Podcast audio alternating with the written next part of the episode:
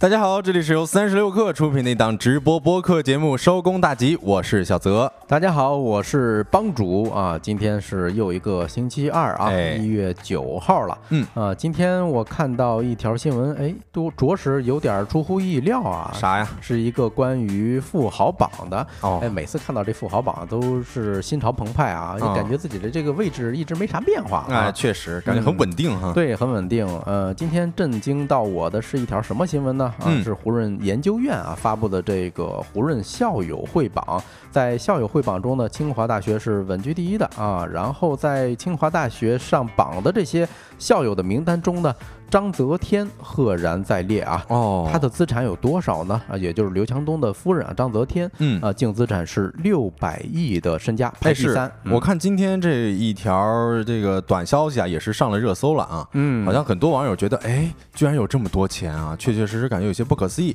但是在我的眼中啊，我一开始是觉得张泽天呃很漂亮嘛，哎然后后来我对她的印象就有所改观，就是人家不只是漂亮，其实也是一个非常优秀的女性哈。嗯，对，当当年火起来的时候，我印象中可能是有一个叫，哎呦，我我都呃忘了那个社交网站叫什么了啊。嗯当时在上面，嗯、他拿着奶茶的这么一张照片，而特别清纯，很漂亮，很漂亮。是是，嗯，对，呃，而且岁数应该比我还小。那那就是肯定，人家本来显得就比你嗯小很多。对啊，根据嗯企业呃企查查的数据显示呢，就是章泽天他关联的公司啊是有九家啊，其中有八家是存续状态，嗯而且还。呃，担任了很多公司的股东啊、董事长啊等等职务，涉及的范围特别特别广，比如说文化艺术呀，还有资本市场服务，哎等等。嗯，是，而且还有我看到有一个这个浙清华和浙大校友各三十二人登上了五十亿财富门槛的胡润百富榜，成为了最具财富创造力的校友会。而北大校友是二十二人上榜，排名第三。哎，这个还挺意外的啊，就是嗯北大和清华不是在同一个水平线上了哎，，岔开了，哎，岔开了啊，啊中间加了一个浙江大学。对，我是这么理解的哈。嗯浙江大学它的理工科是非常非常棒的啊。嗯然后这几年你看咱们的新兴的企业家们啊，多数都是搞高科技的，哎对吧？？或者说是那种哎，反正技术肯定比以前含量会更高一些的东西。是的，嗯，那上一个世纪的或者说上一个时代的呃商界领袖呢，嗯、可能会参与房地产行业呀、嗯，或者说像俞敏洪等等，他做的是相对来说会传统一些的行业，嗯啊，所以就会相对来说，会嗯，北北京大学会下降一一丢丢吧哦。大人时代变了，是吧？哎时代变了啊，时代嗯变了、啊。好，呃，我看朋友们都已经到场了，那咱就正式进入今天的节目啊。在今天的节目中呢，我们会跟大家一块唠一唠最近的一个大热点儿，哎，张雪峰老师被起诉了。但是依然拯救不了文科生的就业率呀！啊，第二个话题再跟大家聊一聊，就是支付宝为什么又要做社交了呢？呃，为什么所有的互联网巨头都有这种社交焦虑症？是的，另外呢，我们还想要跟大家聊一聊五百元每天，他们的工作居然是出租自己啊！最后还有我们的经典栏目，今天吃点啥？那在正式的开启这些话题之前呢，让我们用几分钟的时间进入今天的资讯罐头。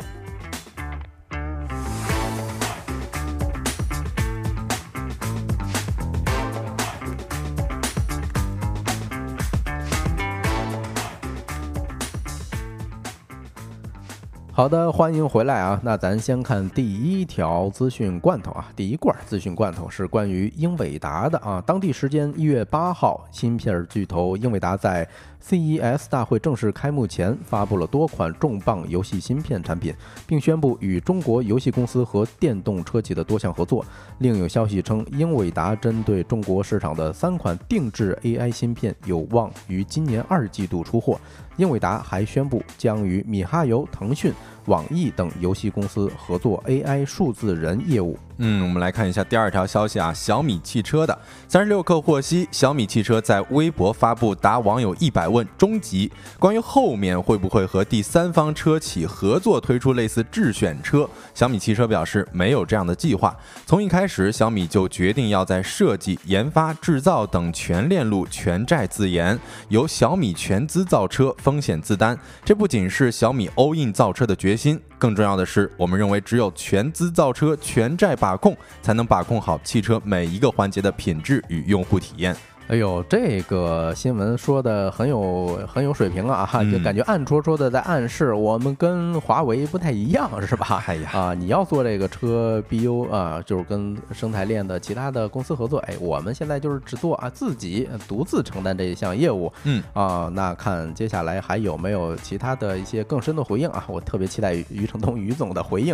啊，来看第三条消息啊，是关于字节字节跳动和腾讯的，哎呦，这俩巨头竟然合作了。真是活久见啊！从多方获悉，字节跳动旗下游戏部门朝夕光年正在跟腾讯谈判出售多款游戏。接近交易的人士透露，涉及出售的项目包括，就是这些团队啊，是分散在上海、深圳等地。朝夕光年已经为开发这些游戏花去了上亿元，此次出售进行了较大幅度的折价。朝夕光年旗下已上线的《晶河》与《星球重启》这两款游戏，正以估值乘以流水，哎，这种估值的方式进行竞价出售啊。由于价格比较高，而且还涉及到未来持续投入的运营成本，目前尚未确定最终的卖家。啊，买家啊，朝朝夕光年相关负责人回应称啊，至今尚未敲定与腾讯的交易。此外，团队还在跟多个买家商谈项目出售事宜。嗯，我看到刘同说，只有腾讯有钱接手吧，正好你情我愿。那对于这条消息，大家怎么看呢？也可以在评论区发出你的想法。我们看一下第四条消息啊，Vision Pro 即将上市，起售价二点五万元。据美经网当地时间一月八号晚，苹果公司官网发布消息称呢。苹果 Vision Pro 将于二月二号在所有美国苹果零售店和美国苹果在线商店上市，呃，起售价为三千四百九十九美元，约合人民币二点五万元，配备二百五十六 GB 存储空间。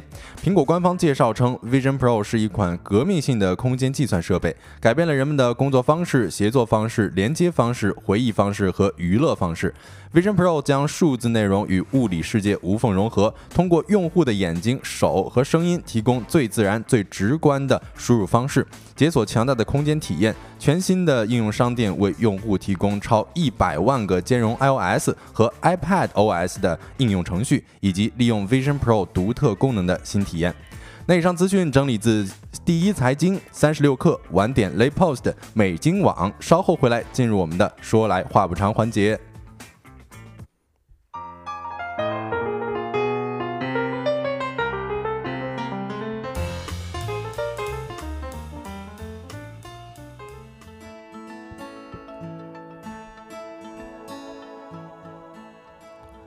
好的，那我们进入说来话不长的第一个话题啊！哎，张雪峰老师又又又又上热搜了！哎呦，前一段时间就是老上热搜啊，那时候我们也没聊是吧？是是，那这次是发生什么事儿呢？其实还是之前的事的一个引申啊，就是张雪峰老师有一次在跟网友直播连线的时候，嗯。连线了一对母子，那孩子呢数学能考一百四十多分啊，人家家长犹豫说要不要为了读档次更高一点的学校去放弃理科，哎选文科，结果当时张张雪峰老师啊就直接说啊，所有文科专业都叫服务业啊，服务业总结成一个字儿就是甜，甲方都是对的，你就是对的啊，你就是好的。啊，爷，我给你笑一个吧，这就叫服务业。哎呀，帮主说这段话的时候，我都有点想笑哈。啊，呃，接着这个张雪峰他也是表示说，他其实在自己在直播间直播的时候啊，也是服务业。他说，我是用我的专业性来填我们直播间的每一位家长、每一位朋友。嗯，说你以为当律师看起来好高大上、匡扶正义？说律师都是销售，这是他说的话啊，不是我们说的话。说还对孩子说，哎呀，你千万不要为了所谓你的心理上对于院校。要档次的认知，而让自己一辈子都要干那种舔人的行当。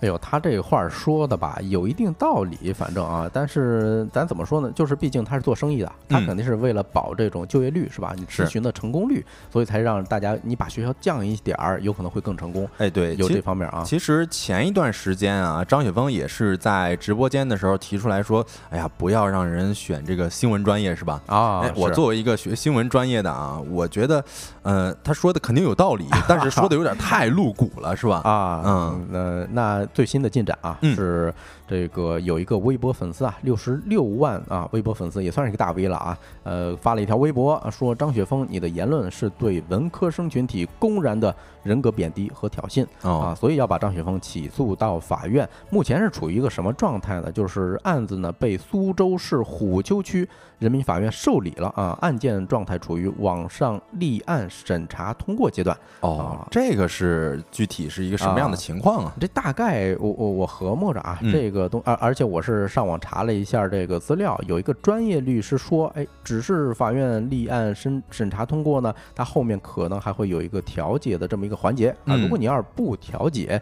才进入下一步，所以。现在啊，还算不上正式的立案哦。其实我看到这个消息，我第一反应就是，哎，这个博主他有这个诉讼的资格吗？因为其实张雪峰他并没有点名道姓的说这个博主对是舔是服务是吧？嗯，对啊。那咱就呃聊一聊官司本身吧，啊，就是这官司能不能打？哎，怎么打是吧？好，呃，红星新闻呢是采访了两个高级律师吧，一个是陕西恒达律师事务所的合伙人啊赵律师，他说。呃，博主以侮辱为由起诉张雪峰呢，并无不当，也就是可以啊，你是在拿起法律武器维护合法权益，法院呢应当立案受理。然后另外一个四川的呃胡律师说，哎，此案如果要是想通过司法的途径进行解决呢，你博主就需要证明自己的名誉。因此受到了损失。哎，是，其实我也在网络上看到了一些法律答主的一些答案啊。他说，嗯，博主不具备原告资格，说因为原告必须要证明跟本案有直接的利害关系。这其实就是我刚才的那个疑问嘛。对，因为人家并没有点名道姓的说你这个博主博主是吧？对吧？然后另外，其实被告啊得有一个主观的恶意。并且造成了实质伤害，就是你确实有歧视啊，然后有主观恶意的嫌疑啊，嗯，而这个有没有造成伤害，这位法律博主说很难说，嗯啊，说嗯，难道说这能够造成大面积的失业吗？这也不尽然。对啊，咱想想那那个，你说你找不找不找不找得到工作，可不是张雪峰一个人说了算的，是吧？哎是，而且对于这件事呢，我看有一个网友的观点是非常非常精辟，嗯，就是无论如何。张雪峰哎赢麻了哦，什么意思呢？如果这个博主打赢了官司是吧？那张雪峰就得公开道歉。嗯，但是张雪峰啊，他的职业是有文科性质的，嗯，对吧？咨询呗，对吧？呃，这就意味着他一道歉呢，就意味着给一部分群体提供这情绪价值啊。哦，那不就应了他之前的观点了吗？就是说嘴里的服务业靠舔，是吧？这个观点这很很刁钻呢。但是如果这博主打输了官司。哟，那压根儿张雪峰就没错呀！哎呦，那那这么说，这个网友分析的就有点是双输的，哎，不是，就是单方面赢的阶段，是吧？要不说嘛，这个张老师啊，这次肯定是赢麻了啊！咱们每一个点击，那都是为张老师的事业添砖加瓦的。其实咱们这样的聊也算是哈，啊，也算是啊，那个，但是绝对没收费啊。对，那咱下面聊一聊，你说这个文科专业到底是啥？因为我一开始脑袋里头啊。一直是有一个困惑在啊，你说，呃，我高中确实是读的文科，但是呢，我大学又读了一个电子商务，那你就说不上来这到底是不是文科？哎，电子商务算是一个新兴的专业吧？哎，新兴的一个专业，所以我在这儿也很好奇啊，问问大家，嗯，都是读什么专业的啊？你觉得自己的专业是文科呢，还是理科呢？啊，这个鄙人不才啊，嗯，本科学的是生物，然后研究生是新闻与传播 啊，我在我看来就算是从一个坑跳到了另外一个坑里了啊。啊，这都是呃张老师提到的几大新坑、新四大天坑里头的专业是吧？嗯，就你看我问这个问题呢，主要就是觉得有很多这文理科呀，它是没有明显的界限的啊。嗯，你说要不要填？这跟行业、跟工种，嗯，怎么说呢？是有一定关系。你比如说，哎，如果你在的所在的行业呢是体制内，嗯，对吧？那你可能会花很多时间在人情世故上。哎，确实啊，那你可以啊把它理解为一种舔，是吧？但是你或者说是甲方乙方。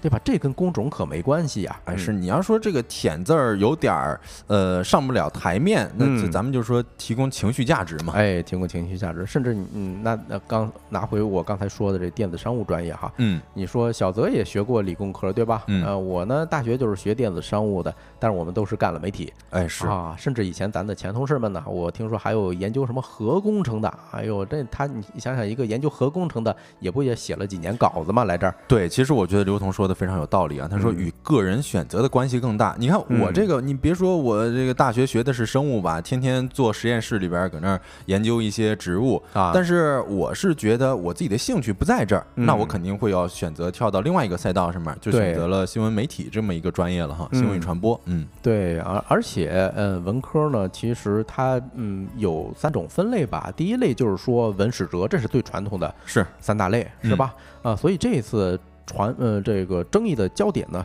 说的应该是纯文科呃，我自我感受一下啊，啊就是那些比如说小语种啊，啊是然后我嗯像我这种新闻与传播呀，啊，还有这个中国语言文学类的这种，其实都是这这包含在里边了。对，还有什么哲学啊之类的。呃因为我在我们脑海里头直观感受哈，嗯，这些专业的同学出来之后，要不你去考公是吧？要不就是顺着专业做学术研究，嗯，要不呢当老师，哎。好像基本上都是这些哈。是，我也其实想要问一下直播间的各位以及那个听众朋友们，就是嗯大家的这个、呃专业都是什么呢？是文科还是理科？然后啊结合自己的经验来讲，自己这个比如说呃一些同学啊，他的就业这个方情况好不好呀？方啊向怎么样的呀？嗯啊，也可以在评论区跟我们分享一下。嗯，对呀，而且啊，还有这一些文科，它的专业本身是文理兼收的。你比如说嗯法学，这个特别典型，是吧？那那很多，呃比如说土木工程的，呃，跳槽去学了法当律师，这就是咱们一个听友王小喵啊，嗯，给咱分享的这么一个现实的案例，是吧？呃，另外你还有里头的经济学、管理学、教育学啊，嗯我所属的我拿的学士学位证书啊，就是管理学的，哦，对吧？而且你看经济学里头的金融学，还有什么财政，还有国际贸易、国际经济这些，哎，咱听着都是不赖的一些专业哈。哎，对、嗯我其实看到了咱们的听友旭伟说商科算什么？这其实嗯能不能算成复合的对对对，复合的嘛。嗯呃，然后魏欢也说了，文科，我周围的大家都做的和自己专业不大相关的工作。嗯你看，其实我觉得这个确确实实是跟咱们自己的一些呃选择也好呀，或者说是社会，我觉得有嗯很大关系嘛。就是很多时候咱们上大学学的专业，嗯。真的不一定是咱们未来就业的方向哈。哎，是啊，呃呃，比如说，嗯、我是文科生哈，嗯但是我的同学里头有考上北大清呃光华的哦，啊，还有我的发小也也也考上过，或者我同学考上了什么清华经管。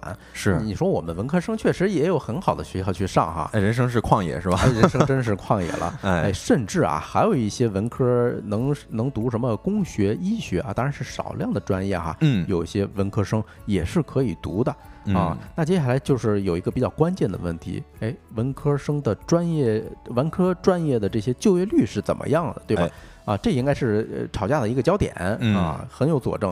现实情况到底是怎么样是吧？现实情况到底是怎么样嗯啊？其实呢，呃，二零二三年的时候就有过热搜相关的热搜，当时三十六氪的微博啊发了一条信息，哎，说这个呃二幺幺文科男硕士吐槽招聘会均薪五千五百块，哦，二幺幺的文科男硕士啊，嗯。呃五千五百块，还有说什么文科生转码或成新的趋势，转码意思就是转码农，哎，码农嗯。啊，文科生又站在了风口浪尖，那是可是去年三月份啊，哎，说实话，就是前一段时间，包括 AI 兴起的时候啊，那时候嗯我周边的很多朋友都开始尝试着去学一些，呃，Java 呀、嗯 Python 啊的这种这个，呃，就就是程序员他会的一些啊语言。嗯，对啊，看咱评论区说，呃，这个就业跟专业对不对口的问题啊，有很多时候你说不清。你比如说，三十六氪以前报道是按照这种条线划分的，嗯，有生物呃有医药相关的。那这时候如果是一个呃医学生他毕业，那他本身应该属于理学或者说工学嗯毕业的学生，那他也能做媒体，对吧？然后呢，像咱们做呃学什么传媒出身的，那好像听起来就是就是应该进媒体。是，哎，其嗯其实说到这个，因为我们我上学的时候，老师经常会讲，其实新闻或者说是媒体这一行啊，确嗯确实实是需要很多那种不同专业的视角的。嗯因为你看，咱们比如说作为记者，呃，他咱们大学学的就是这个新闻与传播，但是那个时候可能他不涉及到一些生物的知识，嗯或者说是不涉及到一些呃机械的知识，那咱们怎么样去报道这个机械方面的内容呢？哎，那可能这块儿也会需要一些专业对口的人过来哎从事这专业的记者方向。上对，没嗯错啊。呃，智联招聘之前发了一个报告，叫《二零二二大学生就业力调研报告》，那个报告里头呃公布了两个数据啊，第一个二二年的时候，人文学科毕业生的签约率啊，我印象中是刚毕业的时候有个三方是吧？应该指的这个玩意儿啊，是百分之十二点四啊，这是文科的，远低于理科毕业生的百分之二十九点五，以及工科毕业生的百分之十七点三。哎是，但是你看这是智联招聘发布的是吧？嗯啊，我觉得这个咱们就是可供参考哎啊。嗯然后我也看到了麦克斯研究院发布的一个中国二呃二零二二年中国大学生就业报告，显示说毕业后半年内收入最高的专业当中，前十位都是理工类专业。哎，这个也比较可以理解了。嗯嗯、就是这个，你看咱们去年年初的时候，这个 AI 相关的是吧？是是很多都是理科类的，它比较吃香。然后再包括前一段时间计算机特别的兴盛、嗯啊，那时候那计算机不就是典型的这个理工科学专业嘛，对吧？你看，就像日升日落说的啊，感觉文文科呢，你找工作其实也不难，对吧？嗯但是你就是看薪资水平呗，这个就不不好说了。对，这个确确实实是说出来了内心所想啊。确实，嗯你可能找到一份工作没有那么的难，嗯但是如果说你想要找到一份薪资水平又符合你预期的。可能就比较难了，但是我觉得这个可能跟专业也没有太大关系，大家都想要找到一个呃薪资水平符合嗯预期的，但是的可能也都没有那么简单哈。嗯而且这里边其实我发现了一个特别有意思的点啊，就是我平常看到的一些过往的影视剧作品里边啊，也或多或少有人有给人留下文科生不好找工作的印象。啊，比如说，我给大家介绍，之前说过一个史上最佳日剧《白色巨塔》是吧？嗯其实里边东教授的女儿，她学的就是小语种，然后他的母亲呢，就经常会给他灌输这样的思想，就说，呃，想让自己的女儿嫁给一位医学教授。啊。还说如果你爸一退休，就不会有人给你介绍工作了。哦，这是一部医生相关哎，的剧。对医疗相关的，当然人家这个东教授的女儿还是非常的自立的、非常独立的一位女性哈。嗯，嗯，然后另外其实我也见到，哎呀，这个新垣结衣大家应该也有听过哈，她在人女神嘛，是的，她在《逃避可耻但有用》当中扮演的女主，嗯。其实是心理学硕士，就是他被裁员之后失业，从事的是家政服务工作。啊，嗯这你这确实能很说明，你看影视文学作品里头啊，就喜欢拿这个文科生失业调侃，是吧？对，这个经常会在一些，我感觉都算是刻板印象了哈。嗯，对，嗯，不过呢，确实也有官方相当于说是给文科专业亮了一些红牌儿。那二一年十一月份的时候呢，贵州贵州省的教育厅啊，对法学还还有数字媒体艺术、劳动与社会保障、公共事业管理、汉语言文学五个专业进行了预警，说嗯如果连续三次列入预警名单，这些专业啊，除了个别特殊的专业以外，哎，将实行退出机制，停止招生。他这个预警是，嗯就是他这个呃专业的这个就业去向落实率是比较哎，低的，是吗？啊，你比如说二二年七月份的时候，安徽省表示啊，如果连续三年你的就业去向落实率低于了百分之六十，啊那这些专业呢就暂停招生。哎，他当时列了哪几个呢？法学、阿拉伯语、金融学、英语等多个人文社科类的专业都在百分之六十的这个红线呃徘徊吧，算这个也可以理解，嗯确实。然后此外，好像，嗯、像江西啊、福建啊、山西、辽宁、河北、河南等多地也有哎相关的政策嘛。是的，是的，呃，嗯不过也着补一句啊，就是嗯其实这些专业考公是有优势的。嗯你像我的一些朋友们，他都去选择了考公，嗯，然后这个二零二三年国考报名人数其实攀升至二百六十万了嘛，嗯计划招录是三点七一万人，平均招录比是七十比一，但是呢。一些热门岗位啊，招录比更高，其中经济学、法学、汉语言文学等文科专业占据国考招录的大头。嗯，所以由此可见，其实文科专业在考公方面啊，还是有一定优势的哈。哎，对，嗯，我看咱们新进来的朋友 Sue 是吧？说啊，文科生找工作大多都是跨专业了啊。你如果跨专业呢，就代表这个职业职位的这种专业专业度不够，是吧？那就是你的门槛低，那薪资可能就相对来说会低一些。这是一个新的视角哈。嗯，新的视角。哎，嗯不过刚才顺着小泽的说啊，就是嗯，文科生其实还是有一些很多榜样吧。你比如说刚才我们提到的新东方的创始人俞敏洪老师，嗯，他就是北大的小语种啊，西语系啊哈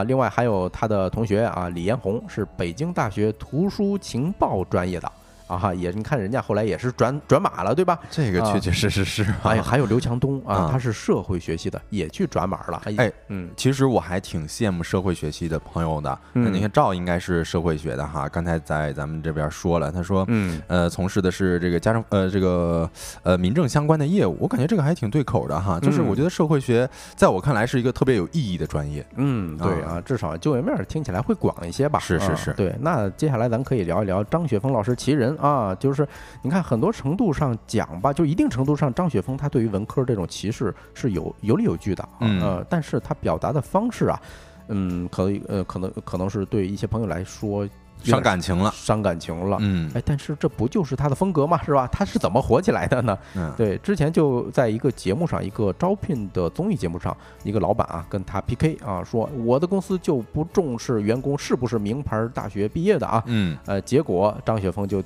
非常刚的回了一句。由此可见，贵公司绝非五百强企业哎呦，这贵公司老板怎么回的？啊！对，哑口无言嘛。哑口无言，然后就哦被截成表情包了嘛。哎，嗯是是是，我之前也看到了一个，就是咱们刚才提到的嘛，就是理科五百九，你要报新闻，你会崩溃的。就他在直播里面对家长说哈，嗯，说别报新闻，从中国本科专业目录里边，呃，闭着眼睛摸一个都比新闻好。就是嗯，哎呀，这这后边的我就不说了哈。他说 你可以把它当一个爱好，不要把它当成职业。对，那咱想一想，为什么张雪峰老师这么爱说，就是为什么这么大嘴巴子呀，是吧？嗯本质上呢，他就是一个生意人，人家看得特别清楚，哎，自己就是一个流量入口，是黑红也是红，是吧？嗯那就是，嗯，如果需要我的服务呢，那些家长，哎，通过大家黑他的这种新闻被看到了，那也是一个潜在的客户来源。对，你看，其实我觉得咱们刚才说了嘛，不是说那个舔在搬不上台面上嘛，然后换一种嗯情绪价值，其实他明明可以用更加文明一点的说法，哎，是吧？但是他确实是挑到了，哎，怎么说啊？就是弹幕最多的一种说法，嗯，就是最火的一种说法嘛，流量算算是玩明白了。呃是，这就是我呃前两天看我朋友啊，呃写了一一篇公众号，他嗯总结的就是新媒体时代的三个 蹭热点的方式，就是或者说新媒体时代的技巧吧。第一个日更啊，就是嗯频率高一点儿，是吧？第二个呢骂街啊，第三个蹭热点儿。那哦我看张雪峰老师至少啊，他占了仨，呃占了俩，嗯，对吧？这个骂街 每回回都是这样上的热搜，蹭热点儿，人家本身就是热点儿。哎，嗯，对，呃，回到刚才我们说的一句话，其实我们关对于张雪峰老师官司这这件事儿的关注呢，哎，每个人都在给他的事业添砖加瓦啊啊。那这个话题呢，咱们就聊到这儿啊。下一个话题跟大家聊一聊支付宝做社交。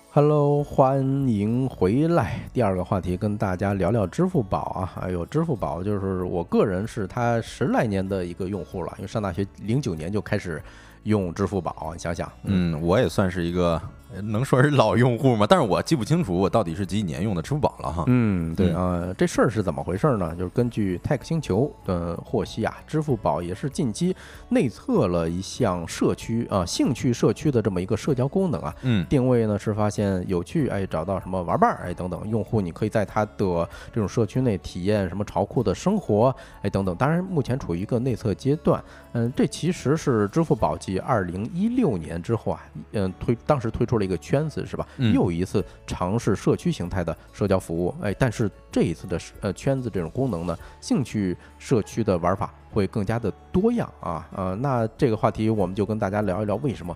你看，这么多年过去了，呃，支付宝一直对社交不死心啊，以及不光是支付宝，还有非常多的巨头都要去做这个社交啊。嗯，是，其实咱们先跟大家介绍一下这个支付宝的社交，它到底玩的是什么哈？呃，这算是推出来了一个兴趣社区的服务，而目前呢还处在小范围的测试阶段啊。入口的位置是在支付宝 App 的消息页面上方，然后点击进入之后呢，就可以来到一个兴趣社区的界面。但是你在这个兴趣社区当中啊，社交的形态是以小组为社交点的，嗯就是用户可以根据自己的爱好加入到徒步发烧友啊，你像帮主就可以加入到骑行的世界，是不是？嗯啊，如果帮主再老一点，就加入到 钓友请上车过两年就就能加入这小组了。哎，啊，是，就是你进入小组之后，可以看到其他用户发布的一些讨论帖嗯啊，比如说攻略帖呀、经验帖啊，这这让我看着有点像，豆瓣儿嘛，是吧？嗯是，就是，然后这个兴趣社区里边还设有一些附近的热门活动嗯啊，然后以这个线下活动为主。你比如说，咱们什么时候周末去约一个爬山，你可能就能够从这里边看到，它会显示时间、地点、项目详情以及啊活动费用。哎，这个特别像小某书上面的找搭子，哎，对，旅游搭子是吧？哎，对，各种找搭子嘛，嗯找各种各样的活动。爬山搭子、徒步搭子，这都有哈。对，那跟大家也复盘一下吧。这刚才我们也说了啊，这不是支付宝第一次做社交。嗯你如果把时间拉回到一五年、一六年的时候啊，就是那时候他第一次推出了这个这个呃圈子功能嘛，嗯那时候也是按照人群跟兴趣去划分的啊，但是。测试了不到一个月就出事儿了啊！哎 呃，当时是有两个圈子非常火，一个叫“白领日记”，一个叫“校园日记”。嗯，我不知道大家还有没有记得啊？我记得他那个说，这个圈子好像说是只有女性用户才能发帖，啊，然后男性呢，好像是芝麻信用超过七百五十分才可以评论，嗯，就是呃，否则的话，那你就只能点赞或者说是打赏了。对，你看现在咱想起来这这这个功能设置啊，你说这产品经理这脑脑洞有点不知道咋想的哈不知道咋想的是，嗯所以也有人根据他这种规则呢，动了一个歪脑筋那，嗯就是通过发布一些大尺度的照片啊，来吸引其他用户进行打赏。哦啊你不是我不是只让我打赏吗？是吧？嗯有这个功能，那我就让大家来给我打赏。是我记得那个时候嗯好像支付宝还道歉来着。哎，没错啊，当时呢就是所有人都在骂嘛，说你这个支付宝啊太低俗了，打擦边球是吧？嗯，呃，很快，他的官方就站出来致歉了，并宣布所有打擦边球的嫌有只要有嫌疑啊，打擦边球，你这圈子立刻解散。哦，嗯，就呃，包括后面有很多你说他做社交，嗯、除了圈子以外，我感觉什么种树嗯，或者什么收那种养养鸡还怎么着来着？养小鸡仔儿那啊种。啊！今今天我还看有人把我的什么小小鸡仔儿给取走了什么的。是是是，而且还有那个什么集五福，这其实啊也是某种社交吧？哎，对啊，嗯那就很好奇了，为什么支付宝偏偏要做社交，是吧？你看嗯回回做不成。当然，那个钉钉啊，首先我们得声明一下，企业级社交里头，钉钉确实做得很棒啊。哦，嗯，对这个故事，就是说支付宝为什么要做社交啊？我们得从嗯。微信支付偷袭支付宝的这种珍珠港事件，哎呦，说起来。这个，这是可是嗯。呃，据说啊是马老师他们在内部复盘的时候，嗯，把微信支付崛起作为了什么被偷袭珍珠港事件来定义的。标志性事件了，标志性事件。嗯。啊，也就是一四年春节的时候啊，微信上线了一个红包功能，嗯。是吧？并且在春晚当年的春晚进行了一个宣传，大家肯定都很有印象啊。结果一下就不可收拾了，哎，引起了一个非常大的呃响应啊。是这个让我想起来了一个词儿啊，就是横空出世，对，就是啊你真的是你之前你都没有听说过，然后你到嗯后边，哎，怎么突然它就火了？然后再包括这个春节的时候，咱们互相的在微信上面发红包，嗯然后抢红包，有各种玩法。那时候好像确确实实这此经一战，嗯。立马火爆了这个整个社交圈了。呃，对，呃你说起来，当时抢红包啊，我那嗯时候特别的这个古板老套，我啊就死活不想去绑我的银行卡。哦，但是你架不住别人老给你发红包啊，是。我一看我呃大概点开了一百多块钱的红红包，哎，嗯我不绑卡我就没办法提取，哦，所以那我就赶紧，绑啊！对，就就成了他一个用户啊。哎，，是，其实我一开始的印象，我会觉得。没事儿啊，就嗯绑就绑呗，因为这个感觉微信和支付宝这俩都是一个，在我看来，因为那个时候可能相对来说小一点，嗯然后就是经历的没那么多，然后就会觉得，呃，其实这俩都是可以有大厂背书的嘛，对，所以感觉没啊。啥问题。对啊，在此也感谢一下啊，秀才还有赵，还有这个陈云奇啊，还有 Ruby 给我们还有送的，康康，还有康康，哎，这些老朋友们给我们送出的礼物哈。嗯啊，呃，咱接着说啊，就是从那件事儿之后啊，就是微信支付偷袭了支付宝的这个后院儿啊，嗯，从那之后啊，支付宝再也摁不住微信支付了啊？为什么呢？很重要的一个原因就是微信支付啊，它是在微信生态下的。微信是什么？就是社交本身。对，你哎我在这边问一个调研吧，做一个调研吧，就是听众朋友们每天打开微信的可以扣一个一哎啊，我首先得扣一个一一一一啊，这肯定每天都打开啊。是啊，那必然的呀，我估计所有人都得打一个一，是吧？嗯我到现在为止，我身边没有一个人不用微信呃这个 A P P 的啊。确实，所以我们能看出来，社交是多么多么的重要啊！对于整个互联网公司或者说互联网行业来说，再给大家举个例子啊，最近我看到了一个观点，嗯、他在分析说，抖音最应该重视的敌人是谁呢？是嗯视频号。哎，哎，虽然你抖音如日中天是吧？但是刷视频是一个什么行为呢？是我用户想起来刷视频的时候才会点开，是但是微信这东西你都不没有意识情况下下意识的就会点开，就已经点开了，你就嗯在这个微信整个生态下。是我看到正说这有什么好调研，确实没啥啊好调研的。一看这屏幕上全都是满屏的一哈，大家都会每天嗯啊就打开微信，然后看一看，聊一聊天，是吧？这聊天都是人们的刚需啊。对，其实我之前学习呃上学的时候，呃有给我提过一个概念啊，就是老师有教过我们一个，就是说无社交不传媒，无社交不媒介。其实这个在很多大厂的这个产出的 APP，嗯包括一些游戏，它其实最终也是要走向社交的。哎，没错，你嗯看咱们玩什么消消乐呀，或者说玩什么排名都要嗯什么拉朋友来打一局开个黑，是吧？对一样的道理。是的，对，所以说整个互联网世界啊，社交应该是占领了一个最高地啊。嗯不光是支付宝，所有巨头都有这种社交的焦虑症哎，而且这个让我想起来了网易云。啊。其实大家想起来网易云有一个什么样的特别的一个标签儿，就是云村是吧？对云村啊，这个云村其实是一个特别的概念，就是那个社群氛围是特别棒的，嗯就是在他们自己的这个就就是村村民们看来哈，然后像那个 emo 就是深夜网易云。啊也是云村里面的一大特色了，是吧？对这不也是社交的一个体现吗？嗯，哎，我看有朋友对咱们的音质很感兴趣啊，说啊为什么你们的声音这么清晰啊？确实啊，你看有有朋友已经帮我们回答了啊，说有麦克风呗，对，因为主播的 声带里边内置麦克风，呃内置了一个小蜜蜂 是吧？哎是啊感兴趣可以加我们社群啊。哎呃回头我有什么想问的呢，都可以在社群里头去问我们。嗯嗯，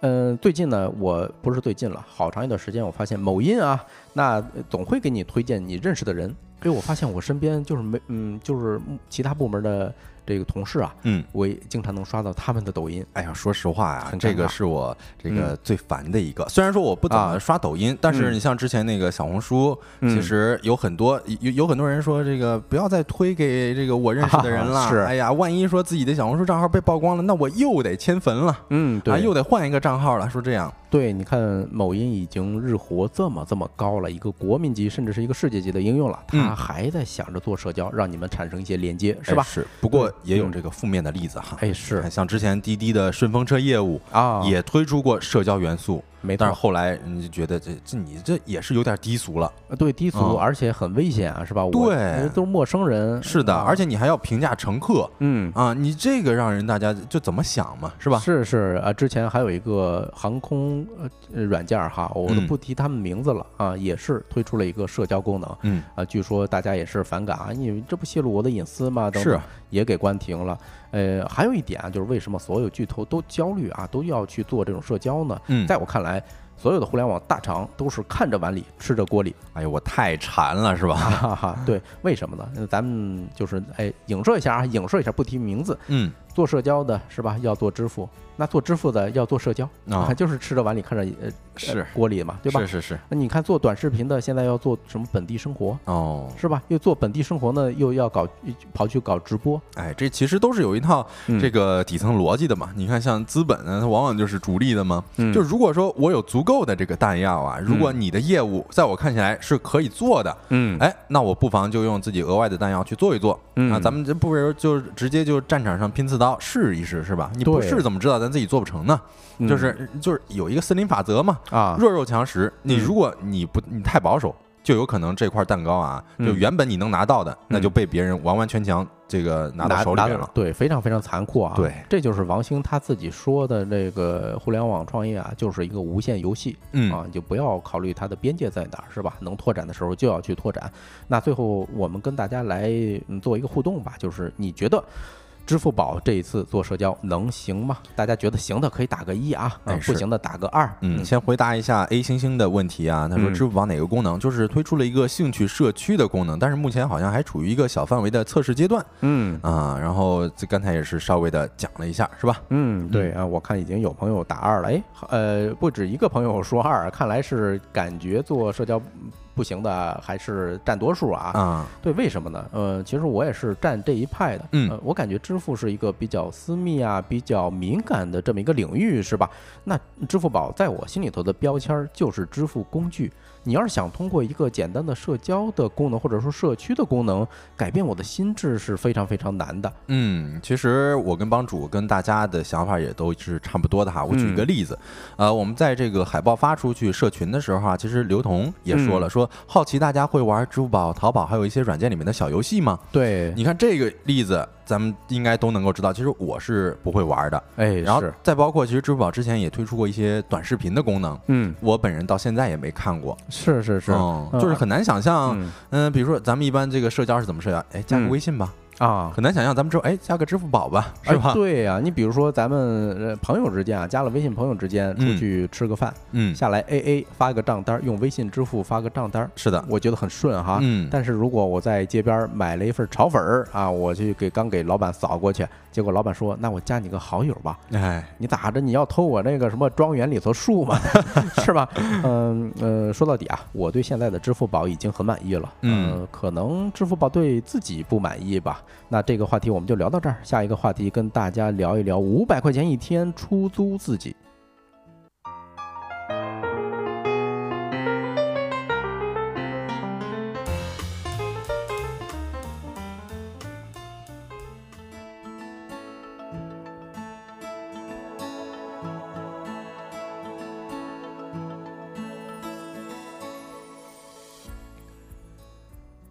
欢迎回来，来到我们的第三个话题啊。第三个话题是，哎呦，是最近看到了一篇报道啊，是嗯他们的工作是出租自己。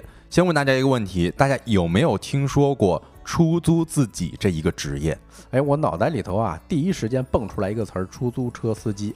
你 这他是不是在出租有点谐音梗对啊。那那我正经说一个我正经说俩吧。嗯呃一个是之前在听生动活泼旗下的那个跳进兔子洞啊这哎个播客的时候，他介绍了一期叫《一日男友》。嗯。啊，就是说我花呃花一笔钱请了一个人呃做我的男朋友，装我的男朋友。哦，就是那个纸片人老公。哎，，纸片人老公，啊嗯。或者嗯，今天啊，我在上播之前，我的一个室友发了一个他朋友圈的截图，嗯，说过年，哎，那个如果需要上门养猫的啊，可以找我，那不就是出租他自己吗？哎，是确实，你看啊，最开始我还以为是陪聊或者说是家政服务这些内容，嗯然后这个再生造了一个词儿，嗯不过其实一想啊，咱们之前其实有提到过，比如说出租伴娘、啊，陪诊，就陪病人，嗯，陪人看病，对吧？嗯我看到刘同说了，出租自己看病人，哎，这可现在有陪诊师是吧？就是嗯有有专门的这种就生意了。有有专门的陪诊师嗯啊。我之前还找了一个人采访了一下，那确确实实感觉他们所遇到的一些东西都还挺感动的。嗯，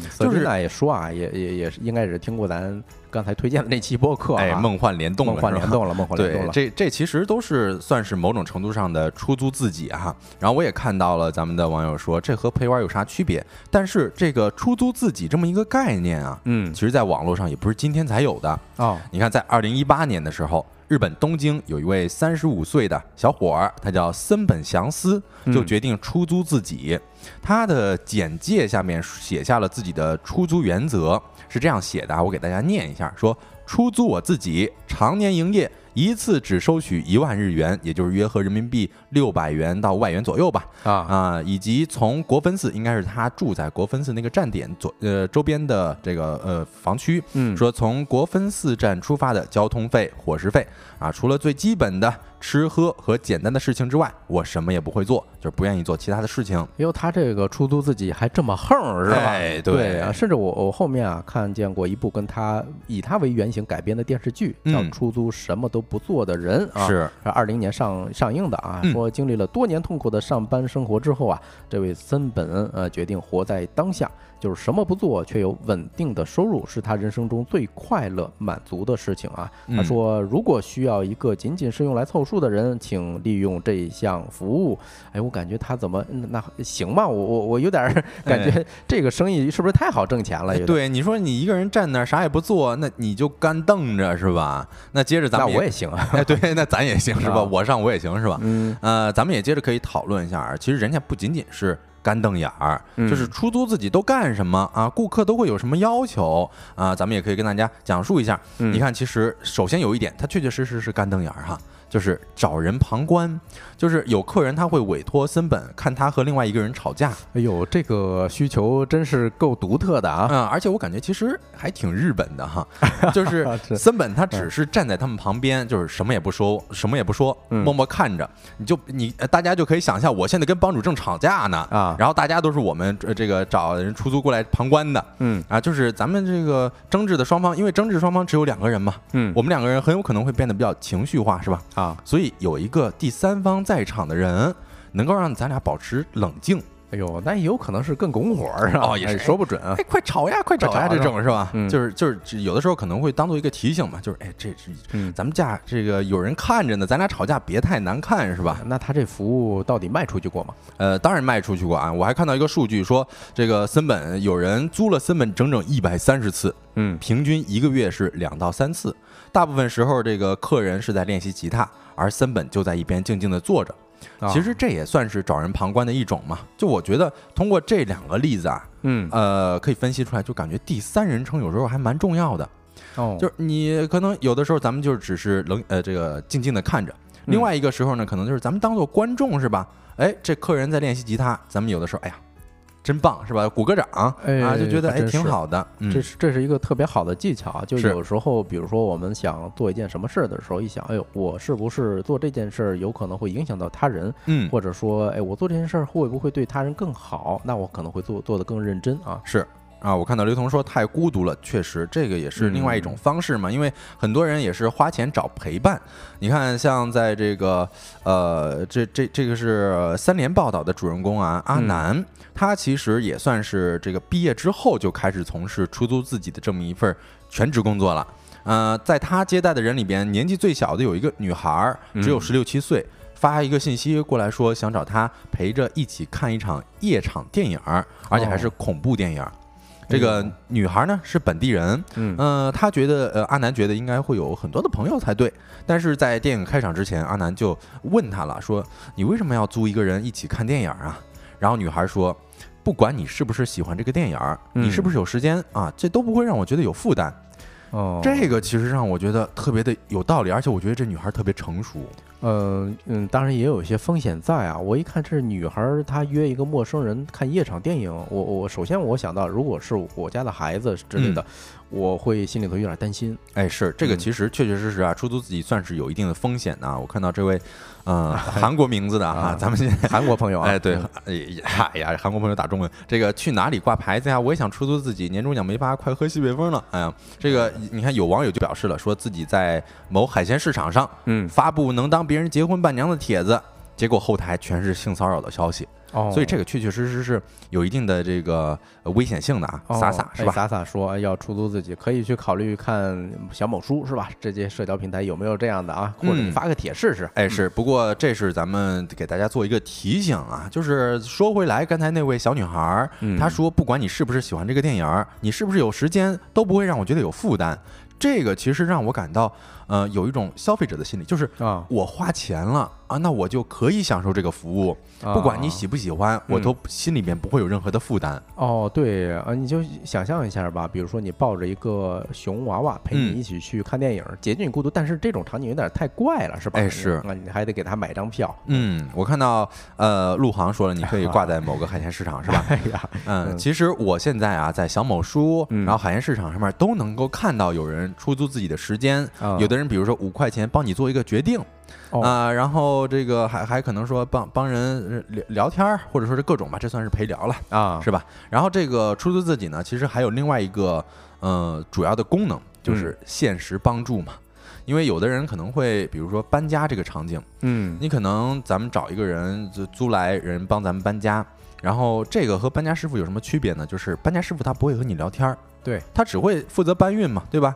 但是如果咱们租来租人来帮忙搬家，就可以一边收拾一边聊天儿。嗯，其实这个表面上啊是现实需求，但实质上呢，租人家搬家也起着某种陪伴性质的作用了。哦，就是不光得提提供体力劳动，还得付出一些情绪劳动，是吧？哎呀，你啊这么一说，是有点苦哈。嗯但是我也看到另外一个例子啊，就是你看，像有委托人让森本和他一起收集蒲公英的绒毛。嗯这个蒲公英大多数是长在路边的杂草丛里边啊，也有是在广州的，是吧？啊，如果一个人随身携带着这个剪刀走来走去的时候，还时不时蹲下，那你嗯可能看起来就过于可疑，比较容易遭到警察的询问。哎呦，这个还真是挺日本的哈，我都想象嗯不到这种场景。哎，是，所以说我嗯找一个人，咱们两个人一块儿嗯去这个带着剪刀，然后剪这个蒲公英的绒毛嗯，那就觉得没有那么可疑了。嗯嗯是，其实这个也涉及到一个怎么说啊，就是无缘社会的概念。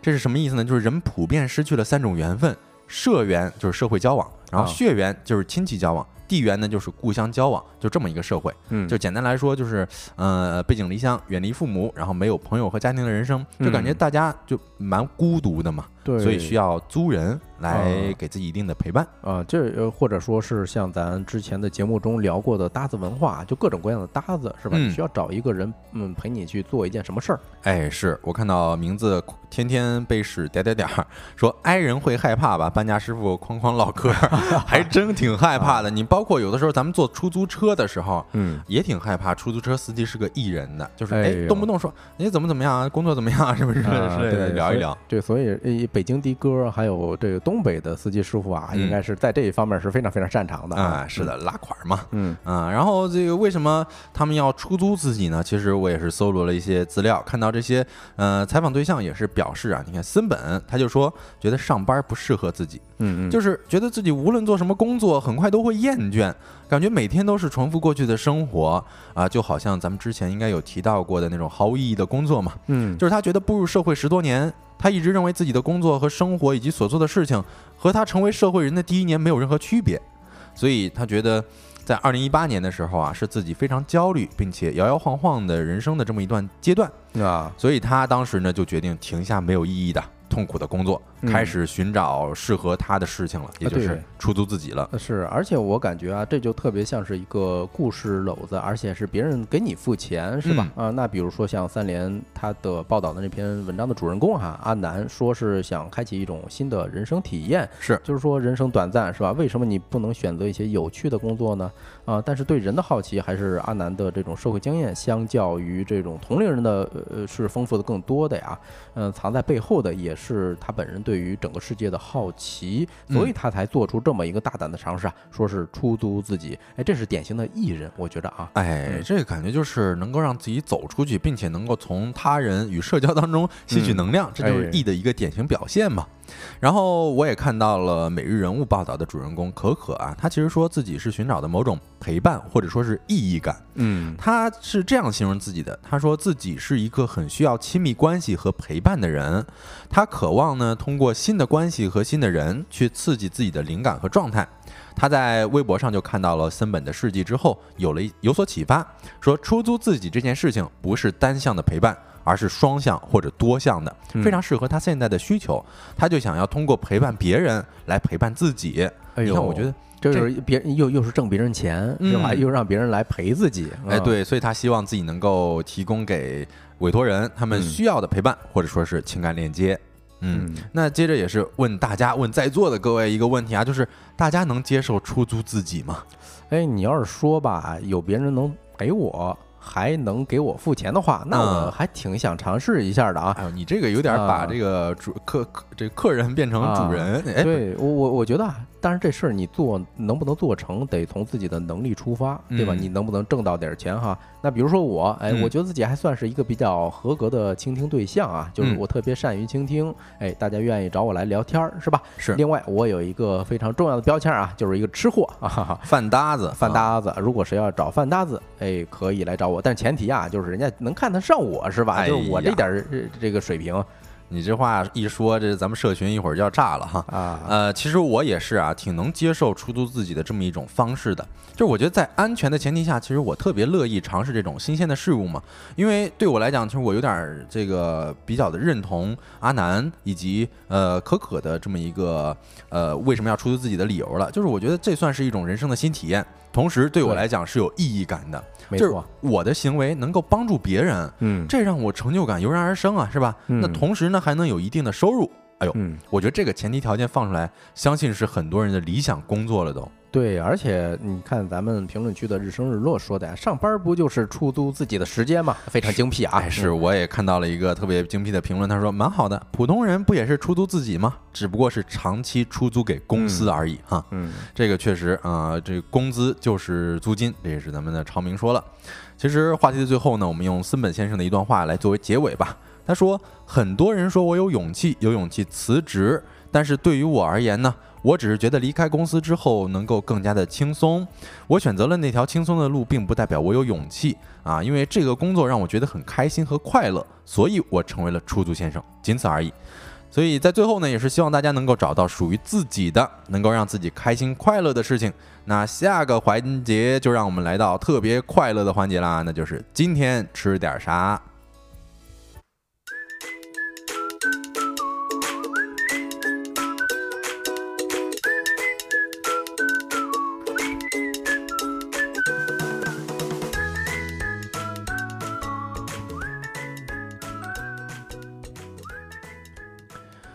欢迎回来，来到我们的今天吃点啥环节。不知道大家都饿了没有啊？饿了的话可以扣一个一，没饿了的话可以扣一下二。我反正现在是饿的不行了。啊，我看有朋友在说啊，说物流骄子在问谁能说一下第一个话题，刚才没听啊。咱第一个话题聊的是最近的一个热点啊，张雪峰啊嗯被告这件事儿，大家可以等我们节目直播完毕之后可以听回放。听回放啊嗯，回放在我们的小宇宙呀、喜马拉雅等呃主流的音频平台都可以搜到我们啊，收工大吉。是的，我其实看到了很多朋友们已经觉得饿了哈。嗯，啊，然后哎今天红旗还不饿啊？啊，红旗未欢都不饿，那我们给你讲饿是吧？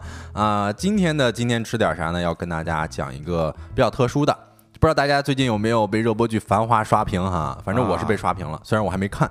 这里边有一个美食叫做泡饭，哎啊呦，那就是呃，就是我感觉是用开水泡了一下哈。我嗯我我最近在追这部剧，嗯哎，每一次宝总他在外面就是就是灯红酒绿的这种场合，嗯哎，交觥筹交错完之后，他就会回到夜东京，吃点泡饭是吧？哎吃点这个呃开水泡饭啊，啊，是，其实胡歌同款的这叫宝总泡饭是吧？宝总泡饭。啊，就是你看着很简单，但是呢，其实哎，好像也挺简单的。哎，对，就是嗯泡饭，顾名思义嘛，就是用水泡饭。就是上海人他吃泡饭呢，呃，我查阅资料啊，他说是受了江苏浙江人的影响，嗯说在上世纪三十年代的时候呢，来自浙江一带的产业工人啊，为了早上准点上班，他们呢就会把家乡最省时省事儿的早饭形式，就是泡饭带到了上海。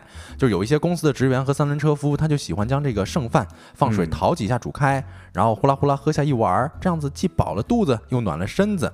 而且那个时候好像，嗯、物资是比较匮乏的年代啊，就是嗯上海普通人家最常吃的早饭就是泡饭了。一般呢是将隔夜的剩饭，然后早上呢用水烧开，或者说是直接开水泡热、泡软了，然后咱们吃一个白泡饭，是或者白泡饭完了之后呢，可以这个加上剩菜一起煮开，然后吃这种咸泡饭。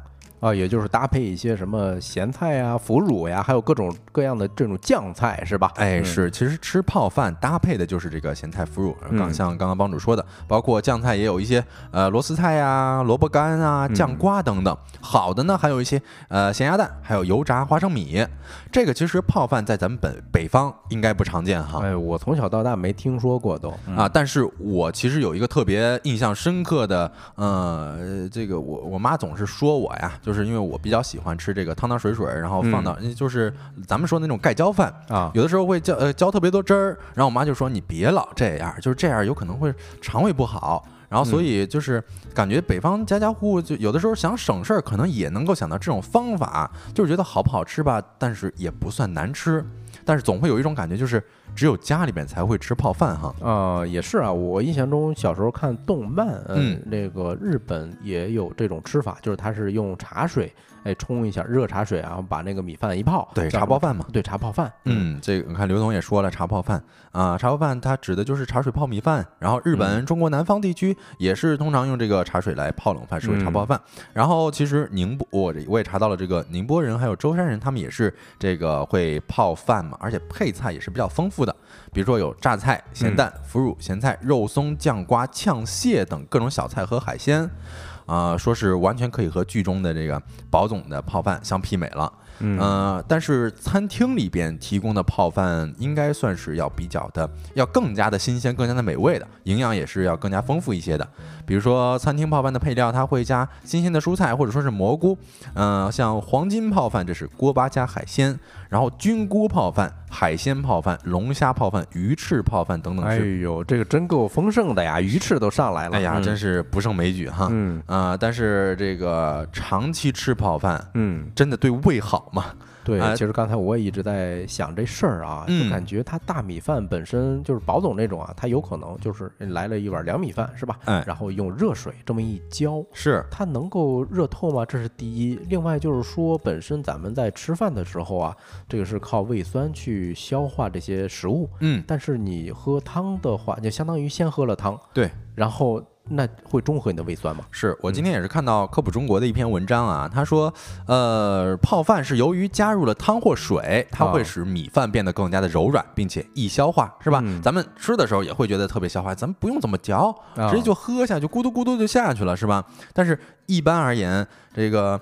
呃，泡饭是比较容易消化，人家会觉得这个对胃的负担比较小，因此嗯通常会被误认为是养胃的一种方式。哦，但是啊，很多人不知道的就是，如果长期单一的食用泡饭，很可能会导致一些胃部问题呃，比如啊。就是你比如说，因因为这个胃它是一个用进废退的器官嘛，就是当胃处于不舒服的特殊时期，你吃点细软的、容易消化的食物，像白粥、面条，确实是刚需。嗯但是如果特过了这个特殊的时期啊，那就应该要逐渐的补充全面的营养了，就是增嗯强胃黏膜防卫能力和身体的免疫力。就是你如果长期的吃细软或者是半流质、流质的食物，嗯反而会削弱胃消化和处理食物的能力。啊，也就是说你得时不时的啊，给胃整点硬菜是吧？硬货、啊，哎，对，所以我觉得其实你看，像宝总他的这个吃饭的方式就挺就就挺健康，因为他总是吃完大餐之后再吃泡饭嘛，是吧？对，关键你看吧，就是咱们聊了一会儿健康，但嗯是有时候啊，咱吃泡饭不一定是吃为了图这健康哎，，对，咱图健康，咱吃什么泡饭啊，是吧？其实人家也并不是呃主要想要吃泡吃这个健康的泡饭的。嗯呃，像剧里边其实宝总就说了，但是在黄河路上吃的再好，嗯回到屋里去还是要弄一碗热泡饭啊，嗯弄两根萝卜干啊，这两样东西吃下去，这一天才叫完美。对，你看这很多时候啊，就是咱们呃对于过往的一个回忆，或者说美好的记忆。你看嗯悬处实去说啊，说奶奶以前天天茶泡饭是吧？还有一个这叫蒙。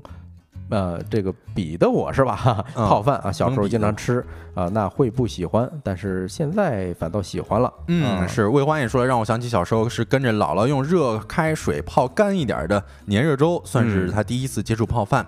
嗯你看啊，这其实在家里边吃泡饭就感觉放松又自在，而且胃也很舒服。所以泡饭对于咱们来讲，可能就是家的味道，或者是对于宝总来讲，是吧？啊，每个人都有熟悉的味道吧？对，而且你看高启强他成为老大了，不也还老想着那碗猪脚面吗？哎，是吧？猪脚面，嗯，说到底，其实最好吃的味道啊，才是美食的灵魂，就是家的味道了，对吧？嗯？对，很有同感啊。比如说我最饿的时候，我嗯就是本能的想去寻找一碗这个西红柿鸡蛋打卤面。